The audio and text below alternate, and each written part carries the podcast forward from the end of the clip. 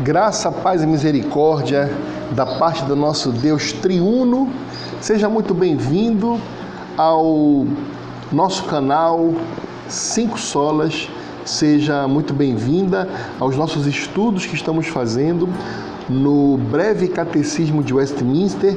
Hoje é o nosso estudo de número 23, exatamente. Se você, em qualquer tempo e lugar que esteja ouvindo este episódio, esta aula, e que começou por aqui, você está equivocado. Volte aí 22 aulas para trás, comece da número 1, para que você possa ter um melhor aproveitamento aqui deste ciclo de palestras, deste ciclo de estudos que nós estamos fazendo, neste símbolo de fé dos mais importantes da história da igreja, em especial da igreja reformada. Símbolos de fé estes é, que foram elaborados, produzidos por teólogos piedosos na abadia de Westminster, por isso que são símbolos de Westminster, na Inglaterra, em Londres, onde se estabeleceu justamente uma sistematização daquilo que a igreja protestante, que a igreja reformada acredita, daquilo que a igreja protestante, da igreja reformada entende como sendo a melhor interpretação dos textos bíblicos. Então, seja muito bem-vindo, é uma alegria enorme nós podermos dar, com a graça de Deus, continuidade a esses nossos estudos no breve Catecismo de Westminster, que é o menorzinho dos símbolos. Eu sempre costumo dizer aos meus irmãos, às minhas irmãs em Cristo, que os teólogos de Westminster fizeram praticamente é, um sistema educacional teológico para todo cristão. Então, eu penso que eles imaginaram assim um ensino fundamental, um ensino médio um ensino superior onde no ensino fundamental os iniciantes na fé estudariam o breve catecismo de Westminster, que é o que nós estamos estudando agora.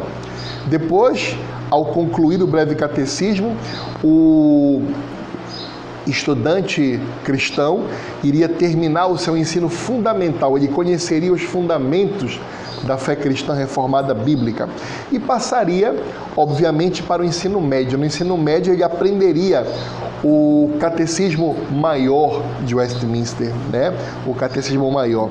E nesse catecismo maior, ele aprofundaria aquilo que ele já tinha visto no breve catecismo de Westminster no seu ensino fundamental.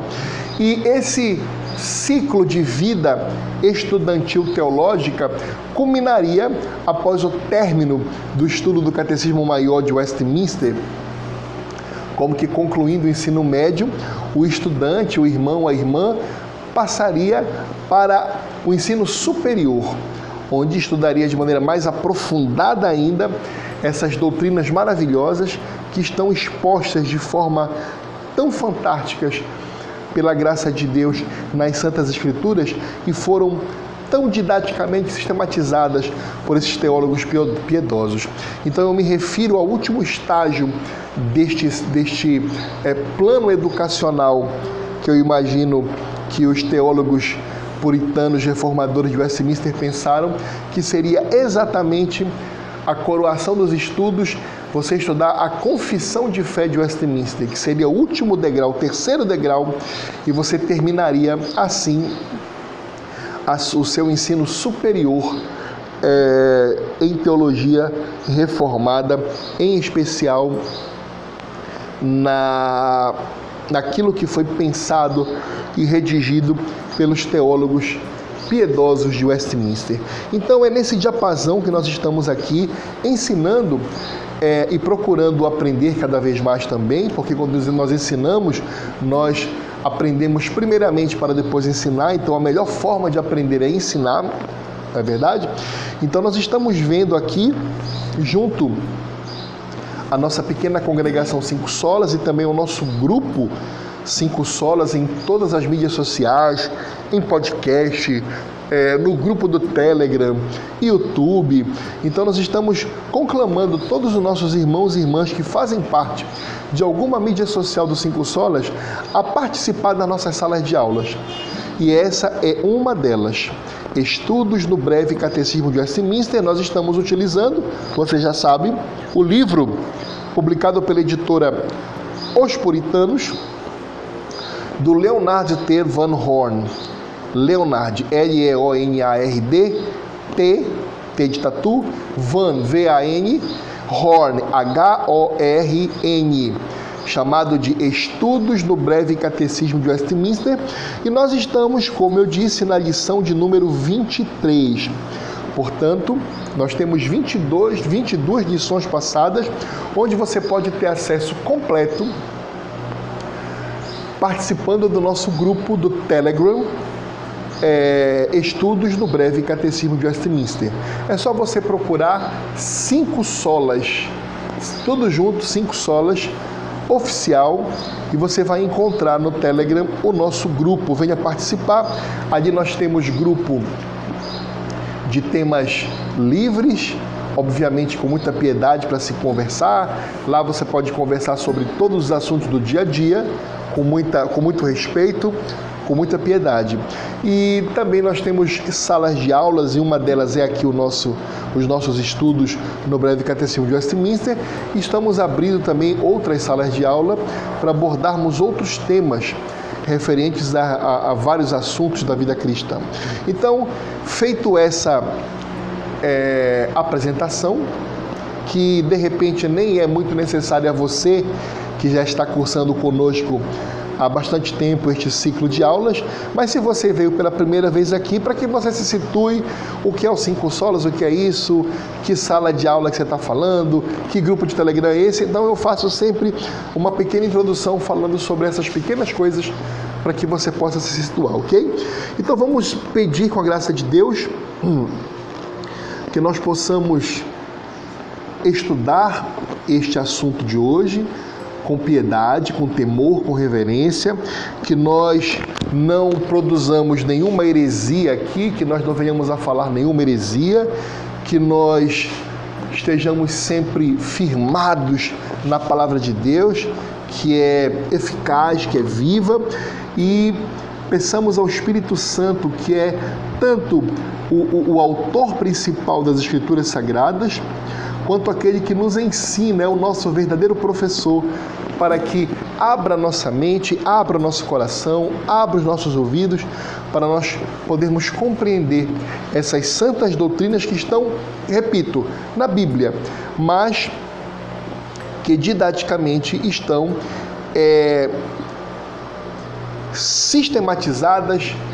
nesse símbolo de fé tão maravilhoso, o breve catecismo de Westminster. Bom, nós estamos aqui numa sessão do breve Catecismo de Westminster que tem a ver com uma matéria da teologia fantástica, chamada de Cristologia. Geralmente na teologia, nós ensinamos, nós começamos a aprender primeiramente uma matéria que é chamada de prolegômeno. Nesse, nesse prolegômeno, que é uma palavra que vem do grego, que diz assim, uma introdução, primeiras palavras significa que no prolegômeno nós iremos aprender é, assuntos iniciais, temas iniciais sobre a teologia.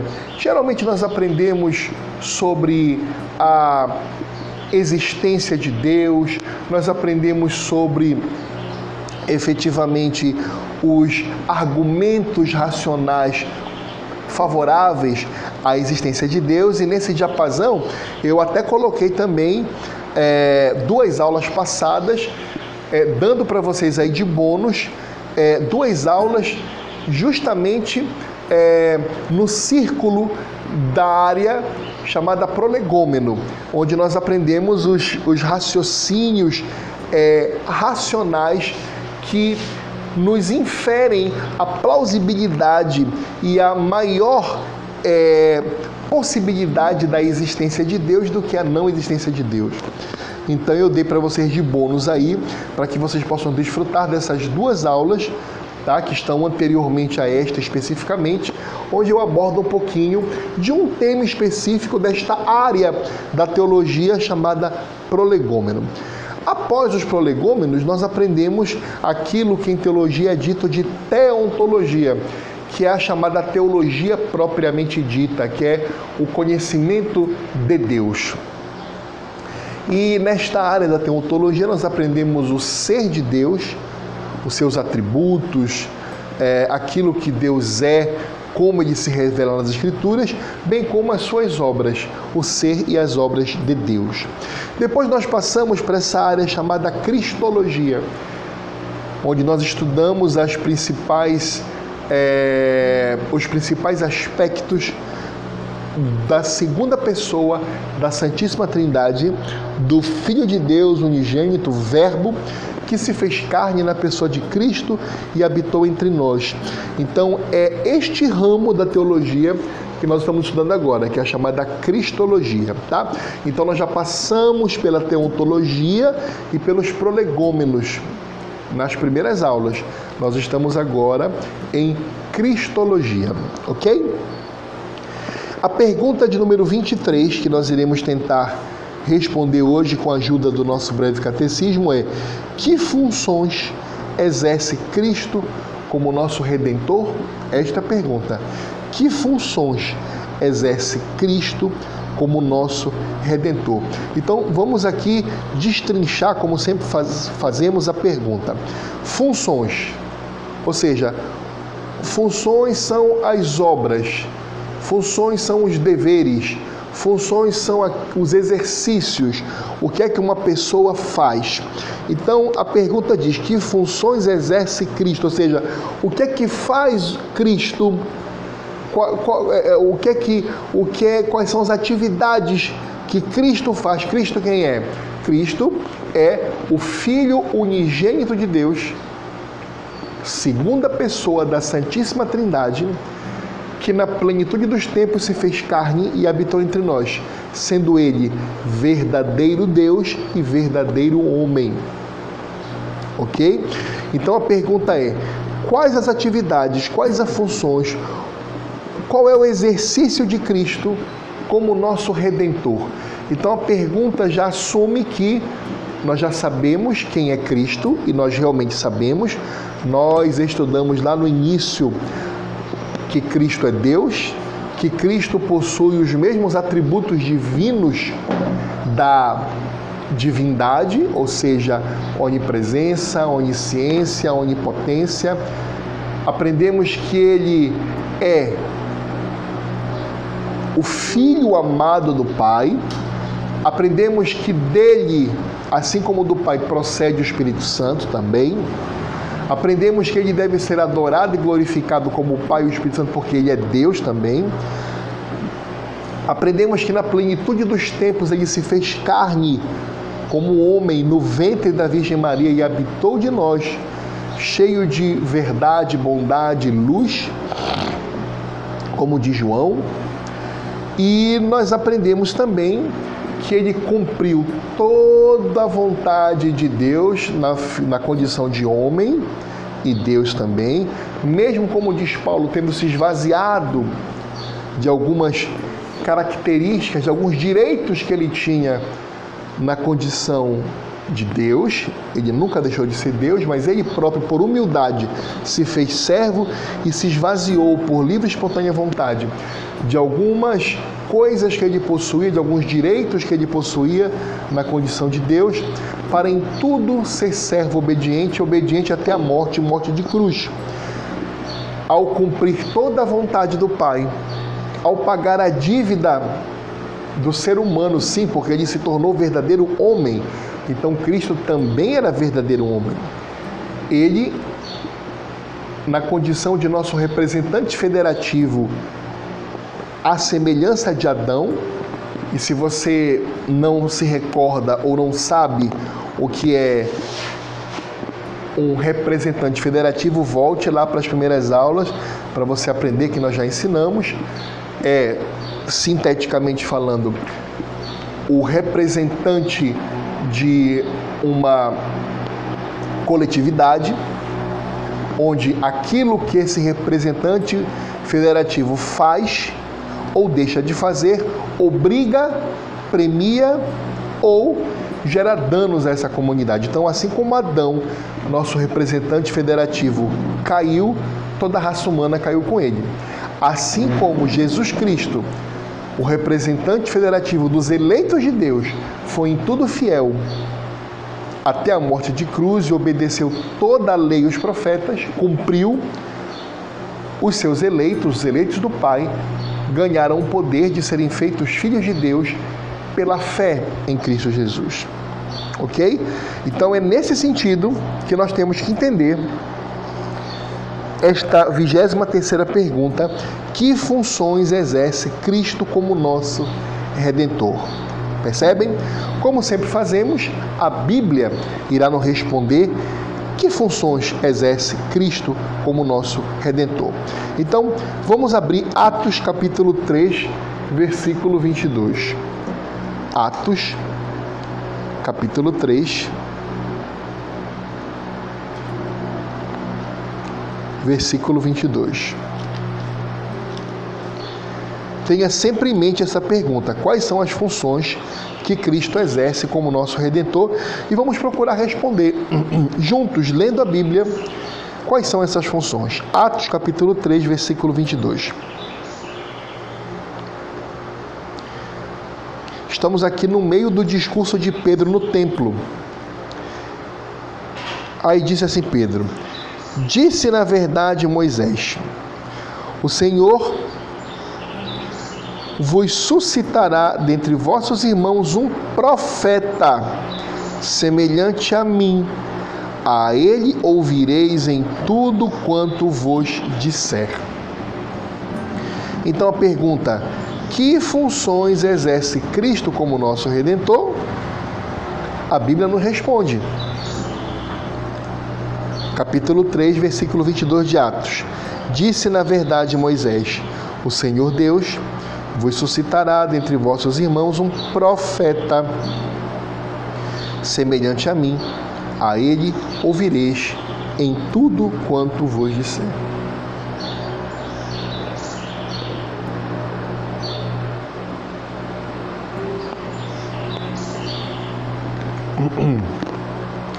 Aqui nós já temos claramente que uma função que Cristo exerce como nosso redentor é a de profeta. A semelhança de quem? De Moisés. E Moisés era o que, meus irmãos? Moisés era conhecido como legislador até hoje. É conhecido como legislador de Israel. Então é nesse sentido que o Senhor Jesus é profeta e exerce a função de profeta. Porque não só isso, Moisés recebia do próprio Deus e você também já sabe, a pessoa da Trindade que falava com Moisés desde a sarça ardente, que acompanhou o povo de Israel naquele deserto de manhã, naquela coluna de fumaça, e à noite na coluna de fogo era a própria segunda pessoa da Trindade, o Filho unigênito de Deus, o Verbo de Deus, pré-encarnado, ou seja, antes de se encarnar como Cristo, era o próprio Filho de Deus que já atuava no Antigo Testamento todinho. Ele é o Yahvé. O próprio Jesus é o Yahvé.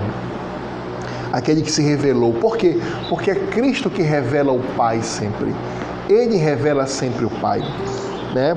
Então Moisés, como profeta, ou seja, aquele portador da palavra, aquele que pregava a palavra, aquele que ouvia de Deus e passava para o povo a palavra, essa é a função principal de Cristo como profeta. Além de legislador, ele era um pregador da palavra.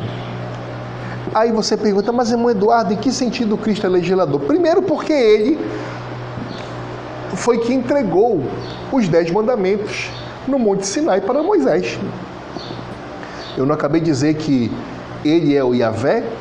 Ele é aquele que andava com Adão na viração do dia, o próprio Filho de Deus? Então ele é o legislador principal do povo de Deus. Mas não só isso, quando ele encarna quando ele encarna no ventre da Virgem Maria e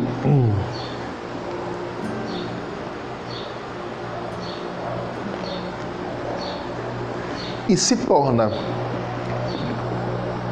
verdadeiro Deus e verdadeiro homem, lembre-se que no Sermão do Monte ele agiu como legislador. Ele falou assim: "Ouvistes o que disseste, o que disseram, o que disse Moisés: não matarás". Ele estava citando a lei que ele próprio deu para Moisés. Mas ele, na autoridade legisladora, ele fala: Eu, porém, vos digo. Só Cristo pode fazer isso, porque Ele é o legislador. Ele é o verdadeiro legislador e profeta. Então, aqui na condição de profeta, a semelhança de Moisés, ele fala: Eu, porém, vos digo: qualquer um que chamar o seu irmão de tolo, de idiota, de nada, ou seja, que ofender o seu irmão, já o matou no seu coração. Então é nesse sentido que Moisés fala: O Senhor Deus vos suscitará dentre vossos irmãos um profeta semelhante a mim. Ou seja, que vai ser um pregador da palavra de Deus, que vai ter acesso direto a Deus, que vai vos ensinar a palavra de Deus e que vai vos entregar a lei, a verdadeira lei, como eu vos tenho entregue. Amém? Vamos prosseguir. Então já aprendemos aqui que uma das funções de Cristo é o que? Profeta, como nosso redentor. Vamos agora passar para Lucas capítulo 4, versículo 18 a 21. Um pouquinho mais atrás na sua Bíblia. Vamos ao Evangelho de Lucas, capítulo 4.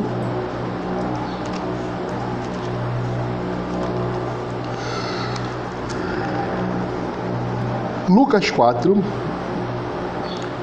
vamos ao versículo 18 ao 21. Lucas capítulo 4, 18 ao 21. Aqui nós temos Jesus pregando em Nazaré, a sua terra, e sendo rejeitado pelo seu próprio povo. O evento conta quando Jesus foi numa sinagoga, como era costume dele, e ele pegou um livro, pegou o rolo é, do profeta Isaías e ele leu. E assim diz a palavra de Deus: O Espírito do Senhor está sobre mim, pelo que me ungiu para evangelizar os pobres, enviou-me para proclamar libertação aos cativos e restauração da vista aos cegos, para pôr em liberdade os oprimidos e apregoar o ano aceitável do Senhor. Tendo fechado o livro, devolveu ao assistente e sentou-se. E todos na sinagoga tinham os olhos fitos nele. Então passou Jesus a dizer-lhes: Hoje se cumpriu a escritura que acabais de ouvir. Que maravilha! Neste momento, neste exato momento, aqueles homens religiosos que estavam naquela sinagoga estavam vendo com seus próprios olhos o cumprimento de uma profecia feita pelo santo profeta Isaías. Há pelo menos mil, quase dois mil anos atrás, antes de Cristo. E Jesus disse: Hoje se cumpre esta profecia. Ora, meus irmãos, o Espírito do Senhor estava em Cristo Jesus. O Senhor Jesus foi ungido para evangelizar os pobres, para proclamar libertação aos cativos, para restaurar a vista aos cegos, para pôr em liberdade os oprimidos e apregoar o ano aceitável do Senhor. Somente um profeta possui essas características para serem realizadas ao povo de Deus. Então, mais uma vez, nós podemos observar que a Bíblia nos responde que uma das funções que exerce Cristo como nosso redentor é a função de profeta. Vamos agora ver Hebreus capítulo 4. Hebreus é mais para frente. Vamos lá. Hebreus capítulo 4.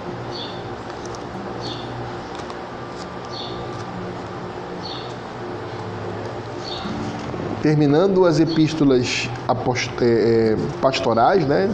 Timóteo, Tito, Filemon, você encontra Hebreus. Hebreus capítulo 4. Capítulo 4, versículo 14 e 15. Já aprendemos que Jesus exerce a função de profeta. Vamos aprender outra função agora? Hebreus capítulo 4, versículos 14 e 15. Tendo, pois, a Jesus, o Filho de Deus, como grande sumo sacerdote que penetrou os céus, conservemos firmes a nossa confissão, porque não temos sumo sacerdote que não possa compadecer-se das nossas fraquezas. Antes, foi ele tentado em todas as coisas, a nossa semelhança, mas sem pecado. Sumo sacerdote, aqui está claro. Jesus exerce a função de sumo sacerdote. Que figura é essa, meus amados irmãos, do sumo sacerdote? O sumo sacerdote tinha algumas funções que só ele, na antiga aliança, poderia realizar. A primeira, ele representava todo o povo de Deus diante de Deus. As próprias vestimentas sacerdotais dele demonstravam isso. Ele tinha num peitoral dele algumas pedras preciosas, doze pedras, que simbolizavam as doze tribos de Israel. Simbolizando que quando ele estava na presença de Deus, ele estava representando todo o povo de Deus, a sua inteireza. E mais, na antiga dispensação, na antiga aliança, nós tínhamos a figura do tabernáculo, que era um templo móvel, e nós tínhamos a figura do Santo dos Santos, que ficava à frente do Santíssimo Lugar, que era onde os sacerdotes, e apenas os sacerdotes podiam entrar para fazer os seus ofícios sagrados, mas havia um lugar que separava o Santo dos Santos do Santíssimo Lugar, que era exatamente uma cortina que era muito grossa e muito pesada. E nesse santíssimo lugar, no Santo dos Santos, no Santíssimo Lugar, nós observamos que ali havia a Arca da Aliança. E é onde Deus se fazia, como ele prometeu ao povo de Deus, ele manifestaria sua presença ali no Santíssimo Lugar. E o sol, nenhum, nenhum sacerdote podia entrar no Santo dos Santos, no Santíssimo Lugar. Nenhum sacerdote. Apenas o sumo sacerdote, ou seja, o chefe dos sacerdotes. E apenas uma vez por ano, que ele ia apresentar diante de Deus todo o povo de Deus e ele ia pedir perdão pelos pecados que todo o povo de Deus praticou durante o ano todo. E aquele sumo sacerdote tinha que se santificar tanto. Ele tinha uma série de rituais e cerimoniais que eram tudo sombras daquilo que havia de vir na plenitude dos tempos, que ele deveria fazer até Jesus vir, de oblações, é, é, de orações, enfim, uma liturgia complexa, vestimenta. Se alguma coisa, o coração dele, ele tinha que ver o coração dele, a mente dele, se alguma coisa não tivesse como Deus determinou que fosse ipsilíteres, ou seja, em verbes, ou seja, exatamente como ele, ele determinou na Bíblia, aquele sacerdote seria fulminado por Deus dentro do Santíssimo Lugar. E como nenhum sacerdote poderia entrar para tirar o cadáver daquela, da, daquele sumo sacerdote ali, ele só poderia entrar com a cintura amarrada numa corda e as vestes do sumo sacerdote tinham um sinozinho. Porque enquanto as pessoas estavam fora, ouviam aquele sino se movimentar, diziam ele está vivo. Da feita que parasse de movimentar aquele sinozinho, morreu. Aí puxavam o sumo sacerdote. Então, era essa a figura do sumo sacerdote. Representava o povo de Deus para Deus no lugar santíssimo. Nós aprendemos que o Senhor Jesus Cristo é o templo. Qual era a função do tabernáculo? Era que Deus habitasse com o seu povo. Ora, quando Jesus Cristo veio, acabou a função do templo. O templo passou. É por isso que nós não temos mais templos hoje em dia. Não existe mais templo hoje em dia. Nós somos templos do Espírito Santo, nosso corpo. E Jesus é o verdadeiro templo do Pai. Ele é, em Cristo habita a plenitude da perfeição da divindade. Então, sendo ele sumo sacerdote, ele próprio representou, assim como o sumo sacerdote do Antigo Testamento, Cristo na presença do Pai, assim como no Antigo Testamento o sumo sacerdote fazia, Cristo representava, representa até hoje todo o povo eleito de Deus, todos eleitos. Só que diferentemente do sumo sacerdote que matava que sacrificava, melhor dizendo, um animalzinho inocente pelo povo, o nosso sumo sacerdote deu um sacrifício mais perfeito para Deus. Ele próprio, sendo perfeito, não tendo pecado, como diz aqui em Hebreus. Foi ele tentado em todas as coisas a nossa semelhança, mas sem pecado. Ele próprio se ofereceu como oferta viva um sacrifício agradável ao Pai. Então, Cristo é o nosso sumo sacerdote, profeta e sumo sacerdote. Sumo sacerdote porque representa todo o povo eleito de Deus, representa a igreja diante de Deus. Quando o Senhor Deus olha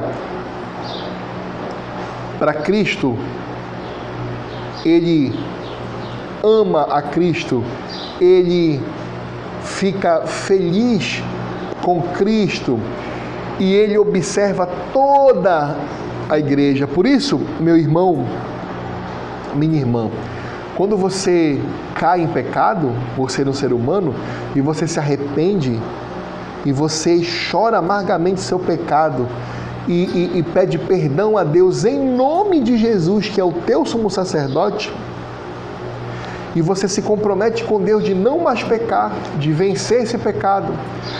Quando Deus olha para você, aquele olhar de fogo que poderia ser fulminante, te destruir, porque é direito de Deus destruir o pecado. Ele não faz isso porque quando ele olha para você, ele só vê Cristo na sua frente. Ele vê o filho amado dele. É como se você tivesse para machucar alguém e naquela mesma hora aparecesse na sua frente o seu filho, a pessoa que você mais ama, a sua filha, e você não faz nada. Ou o seu filho, a sua filha pede: Não, pai, mãe, não faz isso porque é meu amigo, e protege com o próprio corpo, e você não faz nada. Por quê? Porque é o seu filho amado, a sua filha amada. Então, Cristo, quando ele morre no Calvário, quando ele lava os nossos pecados, o pecado de todo o povo de Deus com seu sangue, aquele véu da antiga aliança que separava o santíssimo lugar do restante do templo é rasgado de, de cima a baixo. E eu sempre gosto de lembrar que não era um véu que a gente vê com uma cortinazinha, era uma cortina pesada, grossa, Alguns dizem que pesava mais de 10 quilos e era grossa, não era fácil, aquilo ali rasgou, simbolizando que a figura do templo não era mais necessária, simbolizando que não havia mais separação. Olha que coisa linda! Entre o povo de Deus e Deus, não havia mais separação. Aquela cortina simbolizava, sabe o que? Simbolizava a separação que havia entre um Deus que é santo, santo, santo Santíssimo. E um povo que está atrás daquela cortina que era pecador e que carecia da graça de Deus, sendo que somente, somente uma vez por ano, só o sumo sacerdote poderia entrar. E ainda assim, com todos aqueles pré-requisitos, senão lá ele ficava. E Cristo destrói aquilo. Cristo rasga aquele véu de modo que hoje nós nos podemos chegar a Deus somente pela pessoa de Cristo. Por isso que ele diz: Eu sou o caminho. Ele não disse: Eu sou um dos caminhos que levam a Deus. Ele falou: Eu, eu sou o caminho. Eu sou a verdade e eu sou a vida. Quem crê em mim, ainda que morra, viverá. Então, o nosso Senhor Jesus, o Cristo, uma das funções que ele exerce como nosso redentor é, além de profeta, nosso sumo sacerdote. Vamos ler também, ainda em Hebreus, capítulo 5, um pouquinho mais na frente, versículos 5 e 6. Hebreus capítulo 5, versos 5 e 6. Diz assim: Assim também Cristo a si mesmo não se glorificou para se tornar sumo sacerdote, mas o glorificou aquele que lhe disse: Tu és meu filho, eu hoje te gerei. Como em outro lugar também diz: Tu és sacerdote para sempre, segundo a ordem de Melquisedeque. Então, observem, aqui tem coisas importantes para nós aprendermos. Como eu disse, o sumo sacerdote, em um sentido humano, em um sentido real, esta função é uma função que serve a alguém superior. O sumo sacerdote serve a Deus. Então, Cristo, ele não se glorificou ele próprio, mesmo tendo o direito de fazê-lo, porque percebam, Cristo o Senhor Jesus, mesmo como homem, ele era Deus, ele é Deus como homem. Só que ele se fez servo, ele assumiu a função de sumo sacerdote. E como sumo sacerdote, ele é menor do que a divindade. A função de sumo sacerdote é menor do que a divindade, porque o sumo sacerdote serve a divindade. Então a Bíblia diz que Cristo não se glorificou para se tornar um sumo sacerdote ele foi servo, ele foi obediente, mas ao contrário, o Pai o glorifica. Observando a humildade do filho, o filho como servo, observe, o Pai que glorifica. Por que, irmão Eduardo, que é o Pai? Porque assim diz Hebreus, mas o glorificou aquele que lhe disse. Quem foi que disse a Cristo? Tu és meu filho, eu hoje te gerei. O Pai. Então não foi o não foi o Cristo, não foi Jesus que tomou por usurpação ser igual a Deus. Ele era igual a Deus, mas ele não tomou por usurpação, ele se fez servo. Ele assumiu a função de sumo sacerdote, pagou com a sua própria vida. Ele derramou a sua vida verdadeiramente como servo. Mas na frente, nós observamos que o próprio pai também fala para o filho: Tu és sacerdote para sempre, segundo a ordem de Melquisedeque. Então, observe que o próprio sumo sacerdócio de Cristo é maior. E se você nunca leu a epístola aos Hebreus, leia, porque é uma. Até se você quiser evangelizar judeus, porque é uma aula para evangelização do povo judeu. Aqui eu, eu, eu sou um do, da, dos estudiosos da Bíblia que acham que Hebreus foi escrito por Paulo, então para mim Paulo aqui, mais à frente em Hebreus, ele fala que o sumo sacerdócio de Cristo é maior do que o sumo sacerdócio arônico. Porque a Bíblia diz que Jesus é sumo sacerdote para sempre, segundo a ordem de Melquisedeque. E se você reparar, Melquisedeque está no livro de Gênesis. Milhares de anos antes de quem? Antes de Moisés da lei de Arão, do tabernáculo do Êxodo. Então, antes de haver o sumo sacerdócio arônico, ou seja, judaico, já havia o sacerdócio de Melquisedeque. Ou seja, já havia sacerdotes do Deus Altíssimo em outros lugares do mundo, só que nós só conhecemos aqui Melquisedeque, que era um dos sacerdotes de Deus antes da entrega da lei para o povo de Deus. É nesse sentido que Deus está falando aqui: tu és sacerdote, o pai falando para o filho: tu és sacerdote para sempre, segundo a ordem de Melquisedeque. Ou seja, independentemente do sacerdócio arônico, que teve começo, o sacerdócio arônico teve começo. Foi quando? Lá no deserto, lá no tabernáculo. E teve fim. Quando teve fim?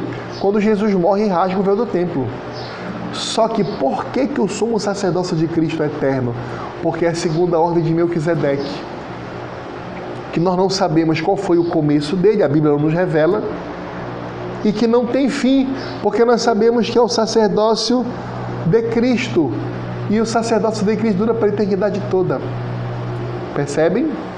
Então, que assunto maravilhoso, né? Então, nós aprendemos que Cristo exerce pelo menos duas funções como nosso redentor, sendo profeta e sendo sumo sacerdote, tá?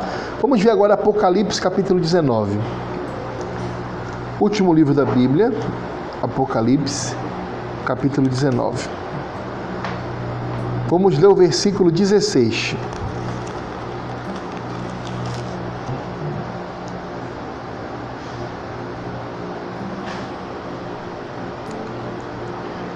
Aqui nós vemos a visão de João sobre Cristo, o vencedor da besta do falso profeta. Ele está vendo Cristo com os céus abertos, ele vindo na sua segunda vinda gloriosa, cheio de poder e majestade. E no versículo 16 do capítulo 19 diz assim: Tem no seu manto e na sua coxa um nome escrito: Rei dos Reis e Senhor dos Senhores. Então João, observando os céus abertos e tendo a visão profética da segunda vinda gloriosa de Cristo, ele vê que Cristo está usando um manto. E neste manto e na coxa de Cristo está escrito Rei dos Reis e Senhor dos Senhores. Adivinharam qual é a função? A terceira função de Cristo como nosso redentor? Rei é rei. É por isso, por isso, por esse motivo, que o Senhor Deus cumpre a promessa para com quem? Davi. Ele não disse, Davi, estabelecerei o teu trono na tua descendência por toda a eternidade. E observem, segundo a carne, Jesus Cristo é descendente de Davi. Olha que maravilha! Olha como Deus cumpriu a promessa com Davi. Ele disse: Davi, na tua descendência, na tua genética, o teu descendente sentará no trono por toda eternidade.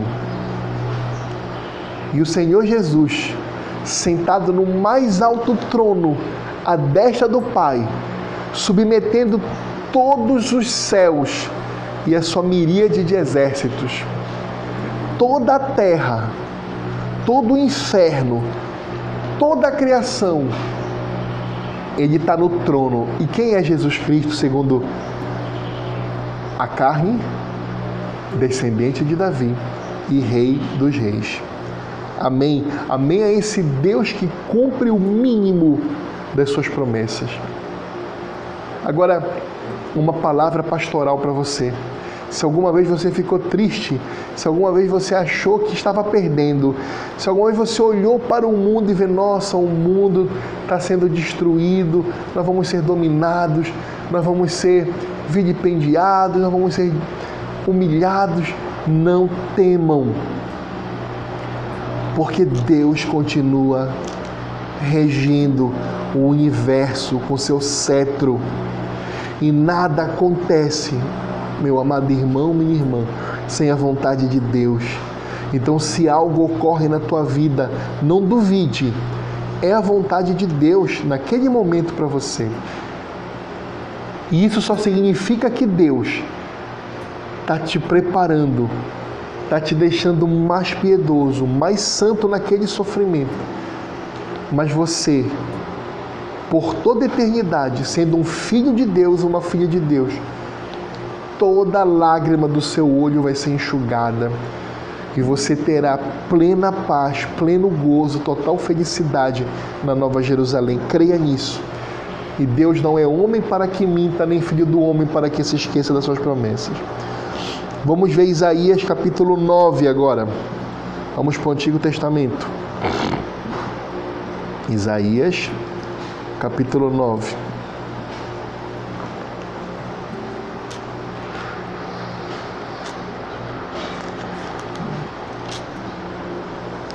Já aprendemos que o Senhor Jesus exerce três funções, né?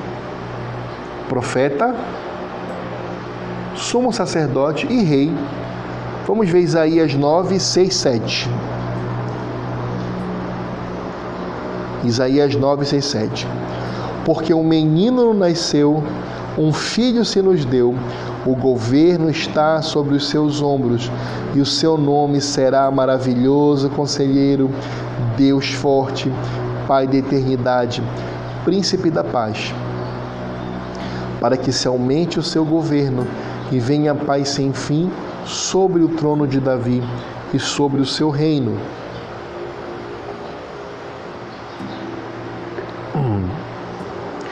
Para o estabelecer e o firmar mediante o juízo e a justiça, desde agora e para sempre. O zelo do Senhor dos Exércitos fará isso. Aqui está claro a profecia de Isaías ao nascimento, a encarnação do Filho unigênito de Deus. O governo está sobre os seus ombros. Aleluia. O seu nome será maravilhoso conselheiro, Deus forte, Pai da eternidade, príncipe da paz. Meu irmão, minha irmã, em todo Natal que você estiver, usando o que Timóteo, o que Paulo diz a Timóteo, Timóteo, prega o evangelho em tempo e fora de tempo. Em todo lugar que você estiver no Natal, onde estiverem comemorando o Natal, do dia 24 para o dia 25, peça licença, seja corajoso, seja corajosa. As pessoas estão lá comemorando o Papai Noel, presente, árvore de Natal e tudo. Peça licença. Abra sua Bíblia, abra a Bíblia mesmo e leia Isaías 9, versículos 6 e 7 e mostre às pessoas o que é o Natal. O Natal está aqui é o nascimento do próprio Deus como homem. E aqui nós observamos que, como o governo está sobre os ombros desse menino que está nascendo, significa que ele é rei, é essa função que ele exerce também. Vamos aos Salmos, livro de Salmos, capítulo 2.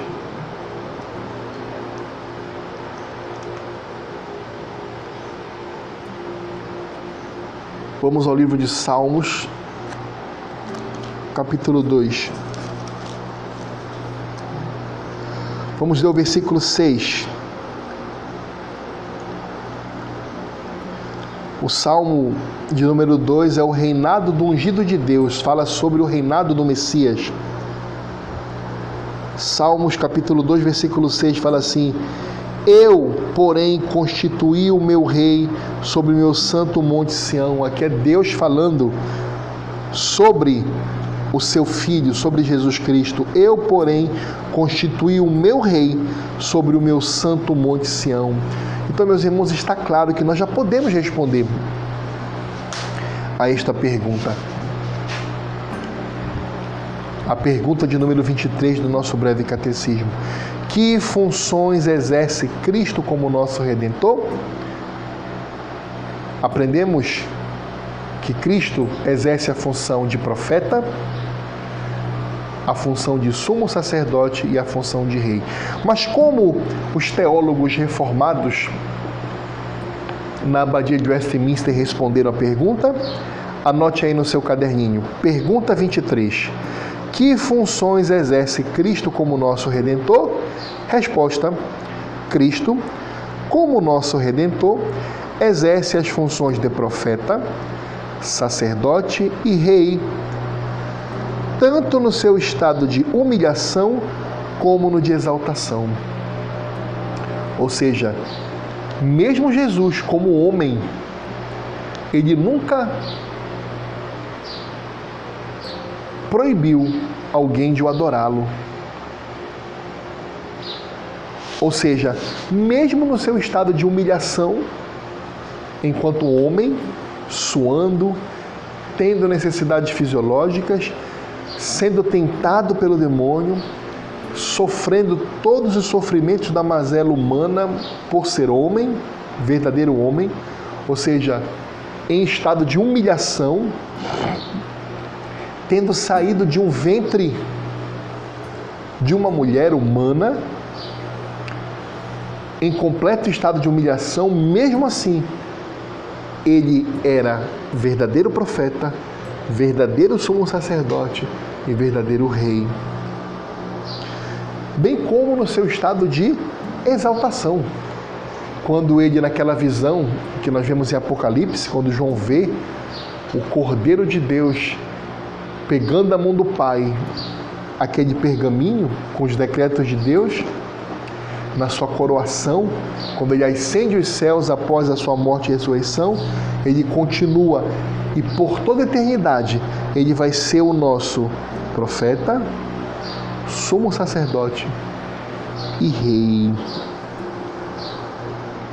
Ok? Eu queria ler para vocês o que o reverendo John Mackay, da Igreja Livre da Escócia, disse sobre o porquê foi necessário que Cristo assumisse essas três funções: função de profeta, sumo sacerdote e rei. O reverendo John Mackay, ele é, ele é citado no livro pelo Dr. William Shields Robinson, mas o que eu vou ler para vocês aqui é justamente o que o reverendo John Mackay fala sobre o porquê houve a necessidade de Cristo exercer essas três funções. Abre aspas para o reverendo John Mackay. Ao voltar os olhos para meu próprio coração, nada vi senão trevas, culpa e orgulho.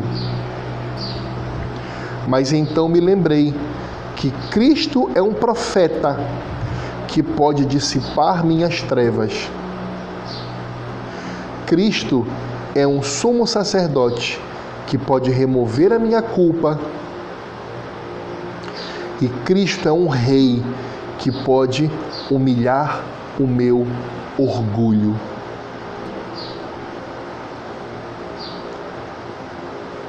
Talvez você esteja olhando para si mesmo e veja trevas, culpa e orgulho. E constantemente nós vemos isso no nosso coração quando nós somos sinceros com nós mesmos, conosco mesmos. Nós olhamos para nós mesmos e vemos trevas, culpa e orgulho. Mas como o reverendo Macai, vamos nos lembrar que na condição de profeta,